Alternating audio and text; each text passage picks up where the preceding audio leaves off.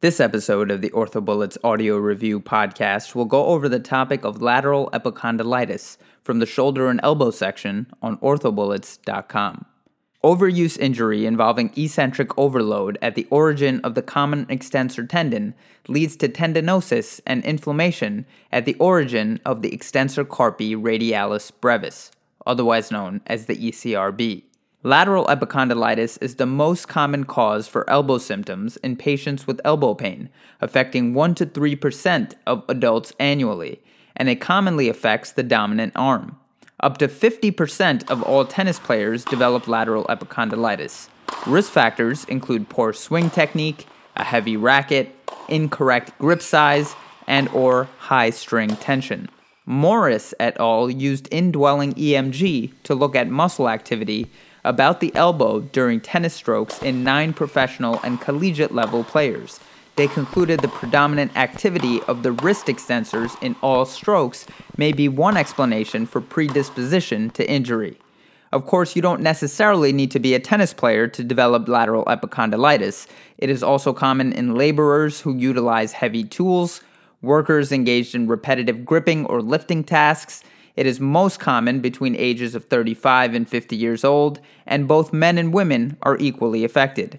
As far as the pathophysiology of the condition, it is precipitated by repetitive wrist extension and forearm pronation. The backhand is typically implicated in tennis players. It usually begins as a microtear on the origin of the ECRB, and it may also involve microtears of the ECRL and the ECU. Microscopic evaluation of the tissue reveals angiofibroblastic hyperplasia, which is a term used to collectively describe the microscopic changes typically seen with lateral epicondylitis. These pathologic changes include fibroblast hypertrophy, disorganized collagen, and vascular hyperplasia. Kraushar et al. Described the histology as immature fibroblastic and vascular infiltration of the origin of the extensor carpi radialis brevis, and this description has been named angiofibroblastic dysplasia. Associated conditions with lateral epicondylitis includes radial tunnel syndrome, which is present in 5% of lateral epicondylitis cases. Radial tunnel syndrome is a compressive neuropathy of the posterior interosseous nerve, and it is characterized with pain only and without any motor or sensory symptoms. The prognosis for lateral epicondylitis is generally excellent, with non-operative treatment effective in up to 95% of cases. As far as relevant anatomy for this condition, muscles that originate from the lateral supracondylar ridge include the extensor carpi radialis longus, the ECRL, and muscles that originate on the lateral epicondyle, or the common extensor wad, include the extensor carpi radialis brevis, the ECRB, the extensor carpi ulnaris, or the ECU, the extensor digitorum, the extensor digiti minimi, or the EDM, and the anconeus, which shares the same attachment site as the ECRB. The ligament to be aware of in this region includes the lateral ulnar collateral ligament, and relevant nerves include the posterior interosseous nerve, which enters the supinator just distal to the radial head. Compression of the PIN can lead to radial tunnel syndrome, which again may coexist with lateral epicondylitis in approximately 5% of cases. As far as the presentation of lateral epicondylitis, symptoms include pain with resisted wrist extension, pain with gripping activities, and decreased grip strength. Upon palpation and inspection on physical exam, point tenderness at the ECRB insertion into the lateral epicondyle a few millimeters distal to the tip of the lateral epicondyle will be encountered. Patients may have decreased grip strength on neuromuscular exam, and a neurological exam helps to differentiate a diagnosis of lateral epicondylitis from entrapment syndromes. Provocative tests that exacerbate pain at the lateral epicondyle include resisted wrist extension with the elbow fully extended, resisted extension of the long fingers, maximal flexion of the wrist, and passive wrist flexion in pronation will cause pain at the elbow. So to quickly summarize, physical exam findings consistent with lateral epicondylitis include tenderness over the lateral epicondyle at the origin of the ECRB, and pain that is reproduced with gripping, resisted long finger extension, resisted wrist extension while the elbow is fully extended, and maximum passive wrist flexion. This should be distinguished with the pain with resisted supination with the arm and wrist in extension, characteristically seen with radial tunnel syndrome. As far as imaging for these patients, AP and lateral radiographs of the elbow are usually normal. They may reveal calcifications in the extensor muscle mass in up to 20% of patients, and they may also reveal signs of previous surgery. MRI is typically not necessary for diagnosis, although increased signal intensity at the ECRB tendon origin may be seen in up to 50% of cases, and this signal intensity may correspond to thickening, edema, and/or tendon degeneration. Ultrasonography requires an experienced operator and therefore has variable sensitivity and specificity. However, it may be the most useful diagnostic tool in experienced operator hands. The ECRB tendon will appear thickened and hypoechoic on ultrasound. Diagnosis of lateral epicondylitis is primarily based on symptoms and the physical exam, however. The differential diagnosis for lateral epicondylitis includes posterolateral plica, posterolateral rotary instability, occult fracture, cervical radiculopathy, capitellar osteochondritis dissecans, triceps tendinitis, radiocapitellar osteoarthritis, shingles, and radial tunnel syndrome, in which pain will be elicited with palpation 3 to 4 centimeters distal and anterior to the lateral epicondyle. Radial tunnel syndrome is also characterized by pain with resisted third finger extension, and pain with resisted forearm supination will all be encountered with the diagnosis of radial tunnel syndrome. Treatment for lateral epicondylitis is largely non-operative, which entails activity modification, ice, NSAIDs, physical therapy, and or ultrasound. Non-operative management is obviously the first line of treatment. Some other specific non-operative modalities include tennis modifications like a slower playing surface, a more flexible racket, lower string tension, and a larger grip. Other modalities may include a counterforce brace or strap, up to 3 corticosteroid injections, acupuncture, iontophoresis/phonophoresis, extracorporeal shockwave therapy, and of course a targeted physical therapy regimen. Here's some audio describing 3 different exercises in the non-operative treatment of lateral epicondylitis. We will have a link to the video in the show notes. Degenerative tendinopathies respond well to higher loads of dosed exercise, specifically eccentric and concentric strengthening. Here are 3 simple exercises that can help with tennis elbow. The first exercise is a stretch for your extensor tendon. To do this, hold your arm in front of you and pull your wrist underneath with a slight rotation of the arm until you feel a stretch around the elbow. You then hold this position for a count of 20 and repeat the exercise. This should be done in the morning and at night. The second exercise is a stretch for the flexor tendon of the elbow. To do this, grab hold of the fingers and pull them back in the opposite direction to the first exercise. This stretch can be done more aggressively and stronger than the stretch for the extensor tendon, which should be gentle. Again, hold for a count of 20 and repeat. This exercise should be done in the morning and at night. The third exercise for rehabbing tennis elbow is the most important, and that is the eccentric strengthening of the tendon.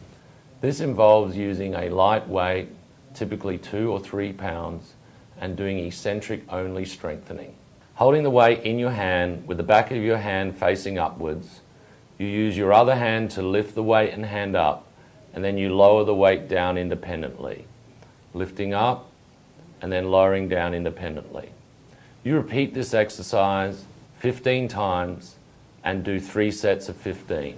This exercise should be done 4 to 5 times a week, allowing 1 to 2 days of rest in between to help with the healing process. Non-operative management has up to a 95% success rate, but patience is often required. If prolonged non-operative management fails, that is after 6 to 12 months of non-operative treatment, operative management can be considered for a clear diagnosis of isolated lateral epicondylitis and or in cases of intra-articular pathology. Contraindications to surgery include an inadequate trial of non-surgical treatment and or patient non-compliance with the recommended non-surgical treatment. The classic Level 4 study by Nershall reviewed 1,213 patients with tennis elbow, of which only 88 elbows underwent surgery, with 97% of those patients reporting improvement and 85% of those patients returning to rigorous sports after surgery. Operative options for lateral epicondylitis include arthroscopic or open release and debridement of the ECRB origin. Arthroscopic release and debridement involves resection of the lateral capsule anteriorly, making sure not to pass the mid-radial head in order to protect the LUCL, and the goal of the surgery is to release the ECRB from the origin where muscle tissue begins and the decortication of the lateral epicondyle. The advantages of an arthroscopic approach include visualization and the ability to address any intra-articular pathology. In an open release and debridement of the ECRB, an incision is positioned over the common extensor origin. The ECRL is lifted off of the ECRB, which is located deep and posterior to the ECRL. Degenerative tissue is excised, the epicondyle is decorticated, and the capsule is repaired if it is breached, and a side-to-side closure of the tendon is completed. Here is Dr. Mike Hayton from Manchester, United Kingdom, describing his technique for tennis elbow surgery with his patient wide awake. We will have a link to this video in the show notes as well. My name's Mike Hayton, upper limb surgeon from Wrightington Hospital in England. I'm going to show you how I do a tennis elbow release, including decortification of the lateral epicondyle under local anaesthetic. Preoperatively, I think it's important to mark out the skin incision about 3 centimetres over the lateral epicondyle with a skin marker, because once the local anaesthetic has been infiltrated, the bony landmarks are difficult to feel. I use adrenaline to reduce the need for a tourniquet. The local anaesthetic is injected subdermally and it's blown up to the size of probably a golf ball. Once the dermis has been anaesthetised, it's then possible to anaesthetise the deep fascia and really below the deep fascia against the periosteum to allow the lateral epicondyle to be decorticated with bone nibblers. Again, all under local anaesthetic without a tourniquet, without any problems. I usually allow this to work for 10 to 15 minutes, which is usually the time the patient comes into the operating room to be prepped and draped. A 2 to 3 centimetre incision is made over the lateral epicondyle like you've previously marked out. It's just blunt dissection now down through the fat, down onto the area of the lateral epicondyle. Once you're through the fatty areas, the lateral epicondyle is really quite easy to feel. And once you've identified the lateral epicondyle, it's then released of its overlying fascia. And then very carefully, the lateral epicondyle is denuded of its common extensor origin with sharp dissection. And really, I expose both the anterior and also the posterior aspect of the common extensor origin and the lateral epicondyle to an area probably about the size of a little fingernail. And then with bone nibblers or rongeurs, the lateral epicondyle is decorticated down to bleeding cancellous bone. Take care just to make sure there's no sharp edges, just with the tip of your finger, just to check that it's nice and smooth. And then obtain hemostasis, but this is rarely needed if adrenaline is used. I like to close that fascial layer just to reduce the risk of a post-operative seroma, and then a subcuticular stitch and steri-strips over the top. Post-operatively, I get these patients moving straight away. Within 2 days, their bulky dressings reduced down, early range of movement actively. Most patients have recovered from the main effects of the surgery within 4 to 6 weeks. And that's really how I do lateral tennis elbow release under local anaesthetic. Complications of operative intervention for lateral epicondylitis includes iatrogenic LUCL injury caused by excessive resection of the lateral capsule. It's important to remember not to extend beyond the equator of the radial head. An injury to the LUCL may lead to posterolateral rotatory instability, or PLRI. Other complications may include a missed radial nerve entrapment or some other concomitant pathology. Other surgical risk factors include an iatrogenic radial nerve injury, infection, and heterotopic ossification, which has a decreased risk with thorough irrigation following decortication of the epicondyle. That's all for this review on lateral epicondylitis. This is the OrthoBullets Audio Review, a podcast by OrthoBullets, the free learning and collaboration community for orthopedic surgery education. Visit orthobullets.com or download the Bullets app on your iPhone or Android device for topics, questions, techniques, videos, and much more.